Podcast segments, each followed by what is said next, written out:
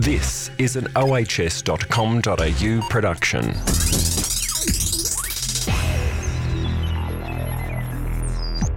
Welcome to episode 48 of the Australian Health and Safety Business Podcast. I'm Brendan Torazzi, the host of the show, and today I'm joined with Yasser Zaki from Tender Loving Care. Good morning. Good morning. How are you, Brendan? Now, you've got a really interesting approach uh, to your, it's an NDIS business, is that right? Correct. Tell us about what you're doing differently, um, I guess, in comparison to other NDIS providers in the market. So I'm going to have to give you a bit of a background story very quickly. yeah, please. So, so um, as, a, as a lot of people know, the NDIS is a, is a scheme where um, it's sort of decided by the government on the parameters of where we can provide services. And a lot of the providers, um, rightly so, doing that. Um, different approaches, different programs, but essentially it's similar um, sort of the service delivery. Yeah. Um, when we, we had a meeting, I wanted to put a lot of effort into um, a point of difference, and we had to put a lot of thinking process about that. How can we be different in an environment that is pretty much des- designed um, by parameters that the government has set for us? So we had to put a lot of effort into it. So we came up with a couple of initiatives, and and it all triggered from um, people with disability need to contribute back to the community, need to contribute back to the economy, and have opportunities, equal um, opportunities like yourself and myself. And employment was one of the ones that ticked a lot of boxes for us. Um, you know, we wanted to get people with disability to work. We know they struggle to find jobs. We know that they struggle to get equal pay. Um, and we know that um, that affects them with everything else food, um, accommodation, that kind of stuff. So employment is important. So we, um, we, we did this initiative where we established a, a brand called May Foods, and it's an employment pathway. So we get a person with disability that would like to do administration work, for example. So we put them into a skills development program, intensive, teach them what the job entails. And once the person is actually ready to take the job, we offer them an open employment at award rate payments. Now, this initiative is not actually funded by the government. So it's self-sustainable business designed to generate enough revenue to pay wages for people with disabilities. The exciting part in that is it is targeting 70% of its employees to be people with disabilities, which is a very high number. But we are at that level at the moment and it's going really well. Wow. So so, in that business, how many people have you got employed at the moment? So, as we're currently speaking, we have 10 people with disability employed. Yep. And actually, two without disability. We're about to launch in Melbourne, which is waiting for all the lockdowns and the pandemic slows yep. down everyone a little bit. Um, so, that's coming into play. We've been working on that project for two years, Brendan. So, it, it, wasn't an easy setup. We had to put a lot of effort and time into it, but we made it happen in the end, which is fantastic. And I'm I'm I'm thinking that the government must be loving this innovative approach to. Yeah, it's like a spin on NDIS, isn't it? It's like not only yes. are you providing that service, but you're also providing uh, employment pathways.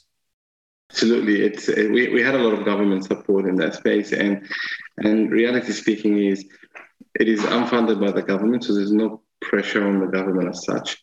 It, it allows people's ability to give back to the economy, pay tax, contribute, be able to um, spend like you and I would spend rather than being a little bit tight on, on pension only. Mm. And so, what what is the background of the NDIS and like how long has the scheme been running for? And as I understand, it was like, you know, really big providers like I don't know, Salvation Australia, uh, Salvation Army, and Mission Australia. Those kind of providers that was the history of it? Was that it wasn't NDIS? It was called something else then.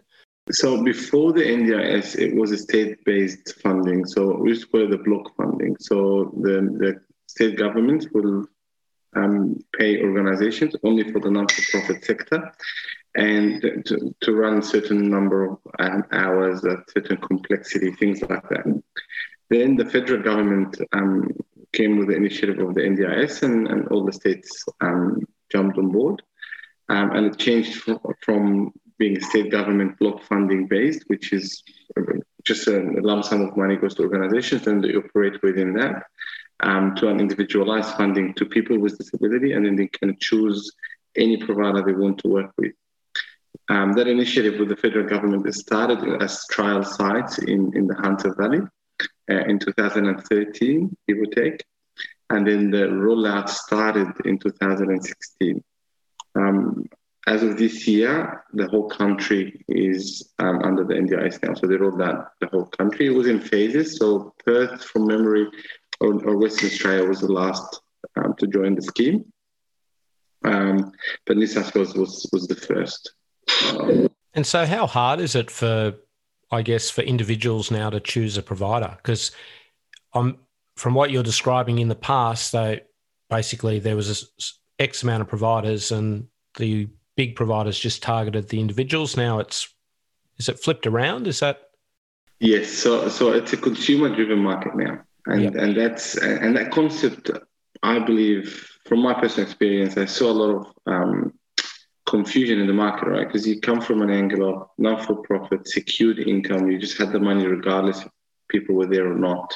Yeah. Um, to turning it around and became a consumer driven market where the participant, if they're, they're unhappy with you now, they'll pack and walk away and, and no, no problems. And you would lose the funding. The difference between the previous model to now is the previous model that the participant or the client walked away. Yeah. It doesn't affect your funding. Currently, it does. That drove two things competition. And comp- healthy competition is always a good thing because it keeps the value down. So from a government point of view, they like that. But it also improves the quality because if you don't get creative, if you don't have a point of difference, if you don't put a lot of effort in, in that, you, you get lost in the mix. Mm. Um, but it also generated a bit of struggles for people with disability because in the past they didn't have to overthink it. Now they do. Now they compare quite a lot. It has its positives, it has its negatives. It's not always the greatest thing, but it, the choice and control for the person that is receiving services is the best thing to do. And I support that 100%. Eh, people need to make choice like you and I. You what you want to dress, what service you want to get, what school you want to go to, all all the choices that we make. Mm. People with has, has equal rights. So, so I'm thinking that there's a lot. Of, there potentially is a lot of family members that need to um, get around that person with a disability to help make the decision, or is it is it's like those influencers and it, stakeholders? It, it depends. Yes. So so the government has what we call a local area coordinator who sometimes would step in and help it depending on how the plan is funded. There's also a position called support coordinators, which if they are funded to do the service, they can do a lot of the planning with the person and, and linking to services. So those are there to help family members as, as well. But also some people with disability are, are, more than capable to do that as equally. Yeah. there are a few that sit right in the middle. They don't have a lot of family support. They're not um, they're not comfortable enough to look for services and they struggle a little bit. Um, and that's why a lot of organizations, including ourselves, we, we do free advice. So come in, have a chat, and no obligation, so you don't have to sign up and, and join our service. Mm. The reason we did that is, is because of that gap. Yeah.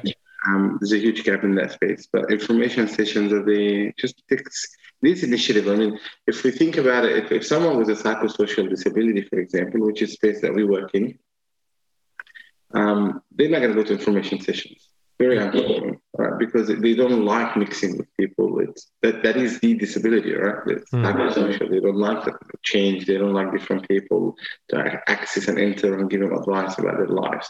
So you have to have different approaches for those and, and different type of information.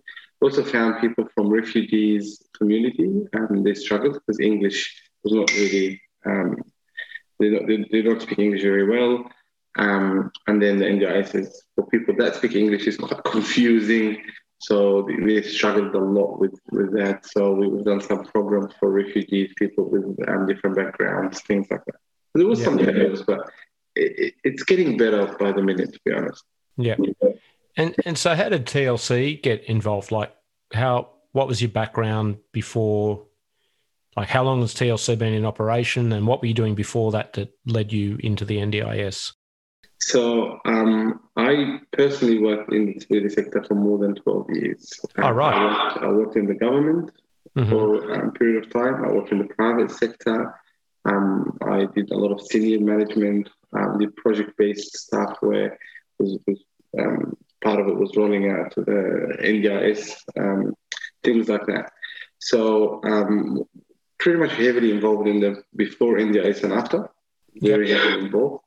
Um, I've done a lot of education in the disability sector. Um, I, I don't think I've ever stopped except for this year at the moment. Yep. Um, Tender Loving Care started in 2016, and it was with the change of um, the, from the block funding to the NDIS, which opened up the opportunity for businesses to join in and, and improve the quality of service delivery. It created competition in the past that didn't exist.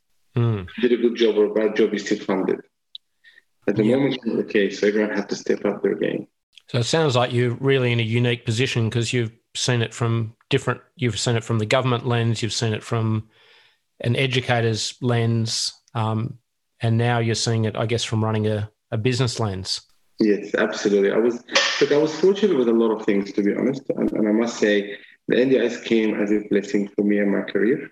Um, I support the NDIS for a lot of reasons. I was heavily involved early on um, with the NDIS, and it did change people's lives. I've seen it firsthand. But I come, I, I traveled to Australia, a bit of a history about me. I traveled to Australia as a computer engineer. So I've got a computer background. Then I had a personal experience with my son and I ended up studying social work and, um, you know, went really heavy into the education side, did my three, four diploma, case management in disability. I did master's PhD in social work, got really heavy into the social work because I wanted to make a difference from my personal experience. It's, it, sound, it sounds easy when you say it that fast, Yasser. it took me 10 years to get I, I, bet that's a lot of study. Yeah. yeah. It was it was heavy and, and it was a struggle because I've never um, like I was I was good in education, but I was never very like I wanted to finish uni and get out to the world and work because it wasn't yep. like something I wanted to continuously do, to be honest. Yeah. But I, I, saw a need and I wanted to make a difference and I wanted to change people's lives and to do that through education with a personal experience, with knowledge and care factor, combining that together, you, you become a lot more powerful into, into achieving what you want to achieve. Hmm. So and putting that together is what helped me.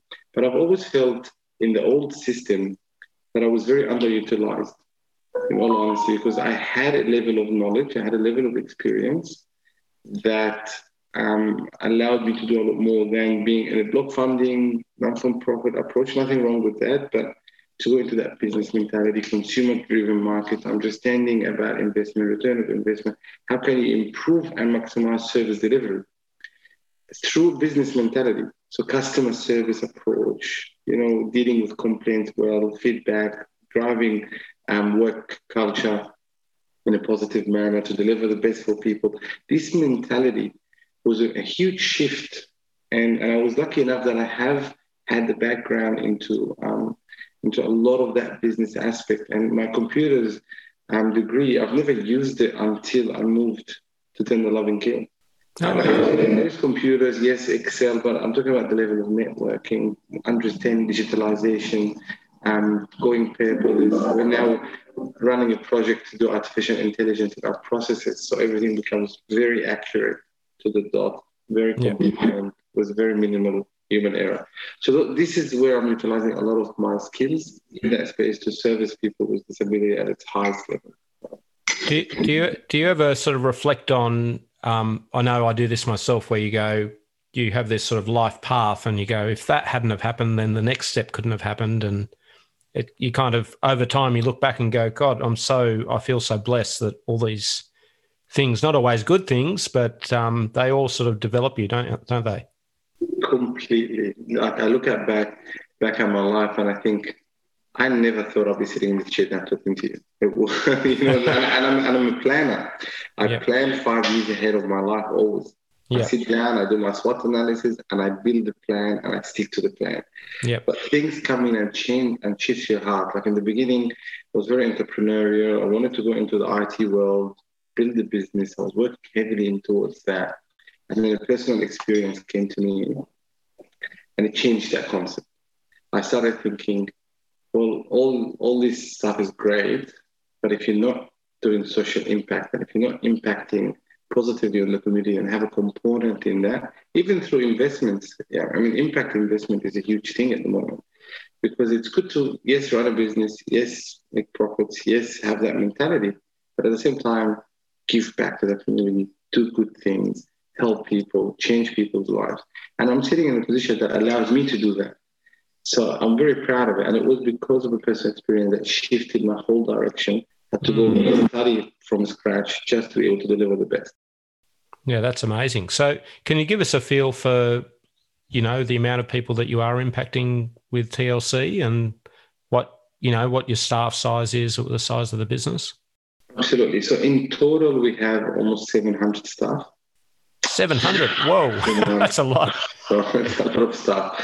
Um, we have close to 500 participants. Um, mm-hmm. We operate across Queensland, New South Wales, Victoria, and Dubai, which Dubai is one of the initiatives that we did part of our differentiation strategy. Um, how can we contribute back to the Australian economy through highlighting the, the, the excellence of the service delivery that Australia has, very high standard, um, and at the same time generate revenues that can come back to Australia and, and help the economy. So that was that initiative.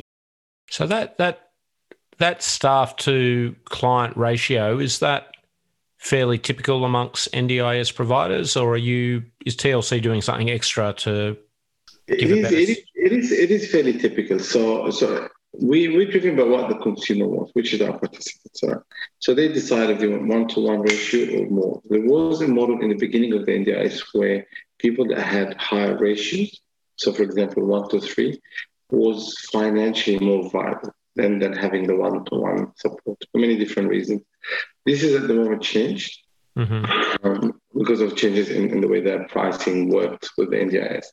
But but it's it really comes from budget. So every participant it's not an unlimited budget. So once the person gets funding, it is a budgeted funding, and we have to work with that, and then we can determine um, the ratios. If you do lower ratios, the plan lasts longer. You can get more hours. That's, that's just how it works. But sometimes it's risky. You can't do. So, so the participants get a an annual budget, do they? Is that is that how it works? Um, it used to be annual. Now they're moving towards two and three year plans. Oh, so, right. Yeah, so it is a time limit and it gets reviewed. So, I mean, that that's the thing. If you even if you've got say a two or three year plan, you you need a provider that is responsible because otherwise you could burn all that, you know, in a shorter amount of time, and and then you're left without any service. Correct. It happens. I've seen it happening. I've had people. I mean, we have we have a, a project that is completely separate from everything we do, which is it's a benevolent support for people that are struggling. So we get someone coming in, a very uh, struggling family, they need the support. And the NDIS has a pathway where you can review the plan, right? So if you had a change in circumstances, for example, and you needed more support to utilize the funding a bit more than you really um, planned for, because in three years or two years or even one year, things change um, you can actually apply for a review. If you have the right evidences to back it up, then the NDIS will refund you again and, and renew the plan. Mm. So it's just a matter of managing that properly. But I've had people walk through the door, we've utilized our funding, we had change of circumstances, and no one really guided us or helped us to do it. So we step in actually and provide care for them and we put them through that benevolent support. Yeah. So until the funding kicks in, there's no back payment. We don't get back paid from the NDIS. So that becomes part of that budget. And in our budgeting, we allow for um, an amount of money that we put aside for those kind of things because they happen quite. I mean that that creates a lot of goodwill, I would imagine, in the well, community. Like, hundred percent. You can't look. I know that, that, you know some people are purely doing it as business, and, and I don't particularly have any problem with that. Um, but we try and keep the business component running. We still have to be sustainable. We still have to be um, at, at the positive side of things. But I strongly believe that you still have to have a caring component yeah. to be able to do the best. And, yeah. and very strong. And I've had a personal experience. I know what it feels when you don't get the right um, support, even as a family. So we, we really look at it from that angle. I come from the old school where it wasn't particularly a very strong business run environment. I still hold some of those values in my heart mm. um, and try and give back because it's just mixing it you have to keep the right balance. You can't run it purely business, in my personal opinion. because then people's care and well-being becomes second, and, and that's not really the right thing to do in our space. We work with vulnerable people. Um, so keeping the right balance and putting people at the core front of everything you do. Let me tell you, we grew and succeeded. Um, and I believe that one of the biggest contributors to that was that we always put people first, mm. the money second, not the other way around. Yeah. Yeah, I mean, I'm I'm just thinking, and conversely, you can't run it purely as a, a charity and not be commercial because then you don't have a business long term to to support all those people. Correct, and and we have some pressures. Like there's a lot of changes that happen in the world of NDIS very often. Mm. So to be able to change and adjust is very costly. If we want to go into state of the art um, systems that actually supports the responsibility to get better funding, to report better to the NDIS, to be compliant, to secure the funding and make sure it's utilized the right way, is amazing. Now, we sometimes get an end user or participant that might not particularly see the value in that. And we have to keep that balance. So it's maintaining high quality while um, a business running in the back end, and then and keeping a, a tight corporate services, and at the same time not affecting the service delivery. And what I've done with that is I completely separated the two. So the care team don't work with are we losing money, making money? I would no. we, they work purely about what the person needs and how can we meet that need within the mm-hmm. parameters that we have. And the, the, that's the heavy language they use, and that's everything they stand for. Then there's the corporate service side, which is say finance operations and all that. They then make sure that we are sustainable while we're delivering the good service. What's the split, um, say, with you know those that operations side percentage wise versus the carer side? Look, um, overhead costs in general. Um, at the moment, with, with the vision that we have, it's running at a quite high. So we are under a bit of pressure as an organization because we're trying to deliver the best. We're investing into quality quite a lot. Yeah.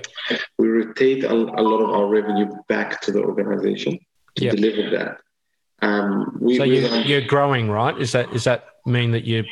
We are correct. Yeah. And to do the growth in a, in a smart way. So I've seen organizations that they would grow, grow, grow, grow, and then they start collapsing. They, they, they just the quality gets affected.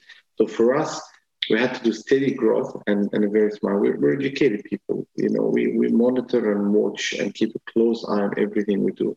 So nothing is random, nothing is out of nowhere. Everything's planned and we always have a contingency plan. You know, COVID nineteen, no one expected it, but we had a contingency plan for diseases, not particularly COVID, but we had a plan in place that if if a disease comes in, a natural disaster comes in, what would TLC do? And we triggered that plan.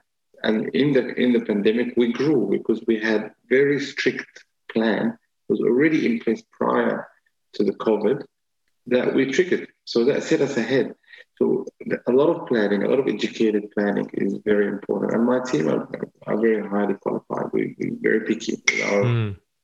So I was interested in, like, with a lot of these government schemes, you mentioned compliance and reporting become increasingly important from the government point of view. What sort of team size do you need for that aspect of the business? For us, yeah. as, as Tender Love and Care, our we call it quality um, and safeguards department, which essentially compliance. It's just more positive language. Yep. Um, we have four people doing um, purely quality. Yeah. Um, and that's that's quite a high number. But we go we go very heavy on compliance. Yeah. Um, and then all the managers, the, the senior managers, they, they sit on an um, executive committee that compliance is the first topic every time we meet. So risk management, compliance, um, are always have an incident reports um, and complaints. Those four topics are every um, meeting's topics, top four. Yeah. And then after that, we can talk about general business. Yeah. So, now, yes. I was going to ask you, you mentioned um, Dubai earlier. Tell us about that because I, I wouldn't have thought that there's any or there wouldn't be surely there can't be too many Australian providers that have uh, starting to export this service. What what was that all about? So there is none. oh, okay, there you go. so we are the only Australian provider in that space. There's other Australian of course businesses there, um, And from from my research, I think we're the only international um, Australian provider um, in our space as well. I haven't. I looked very heavily to try and see what's out mm. there to try and connect and collaborate, but I couldn't find anyone. It is a very um, unique space to go into, right? Because the risks are very high, unpredictable, and um, we worked very hard on that project, to be honest. But it was, and I, and I got asked that question, by the way, all the time. Why Dubai and not Perth? get asked yeah. that. But going to Perth doesn't make us different. Let's, let's, face it. There's a lot of providers that are in New South Wales, Victoria, Queensland, and Perth. Yet none of them are in Dubai. Yeah. So meeting two countries' standards, all it does is it improves your quality because you're not only meeting the trans standards, you're actually meeting a whole lot of different quality framework that yep. is very, very powerful too, by the way. They're very strict there. Yep. We face some struggles with the language. For example, um, they don't call people with disability as people with disability. The language they use is people with determination, which I kind of like that terminology. Yeah, that, that's a nice that's a nice way of phrasing it. Absolutely. So we had to do adjustments to some of our policies, procedures, language, the training, because all the training comes from Australia. So, you know, putting that in place was a bit of a struggle It's just to learn the language and the way we do things. Um, but it set us apart. We, we're mm. completely ahead in our game because of our exposure, you know, and that, that made, made a huge difference to us. That's awesome. Well, yeah. So congratulations on your success. That's amazing to um, grow, uh, you know, uh, an organisation to that size and be making such a social impact. If people want to find out more about uh, Tender Loving Care, what's your website? So it's tenderlovingcare.com.au. Oh, that's easy. well, that was the plan, I guess. Yeah. Make it easy. Um, and they can call us as well. Um, if you're happy for me to share the number, I'm happy. Yeah, yeah, 100%. Um, it's one three hundred double nine triple eight five. Okay, that's fantastic. Well, thank you very much for coming on the show today, Yasser. My pleasure. I really enjoyed it. Thank you very much, Brendan. You've been listening to an ohs.com.au production. I hope you've been enjoying listening to the podcast. If you are, it would be great if you could help us out by leaving us a review and sharing this with friends and colleagues.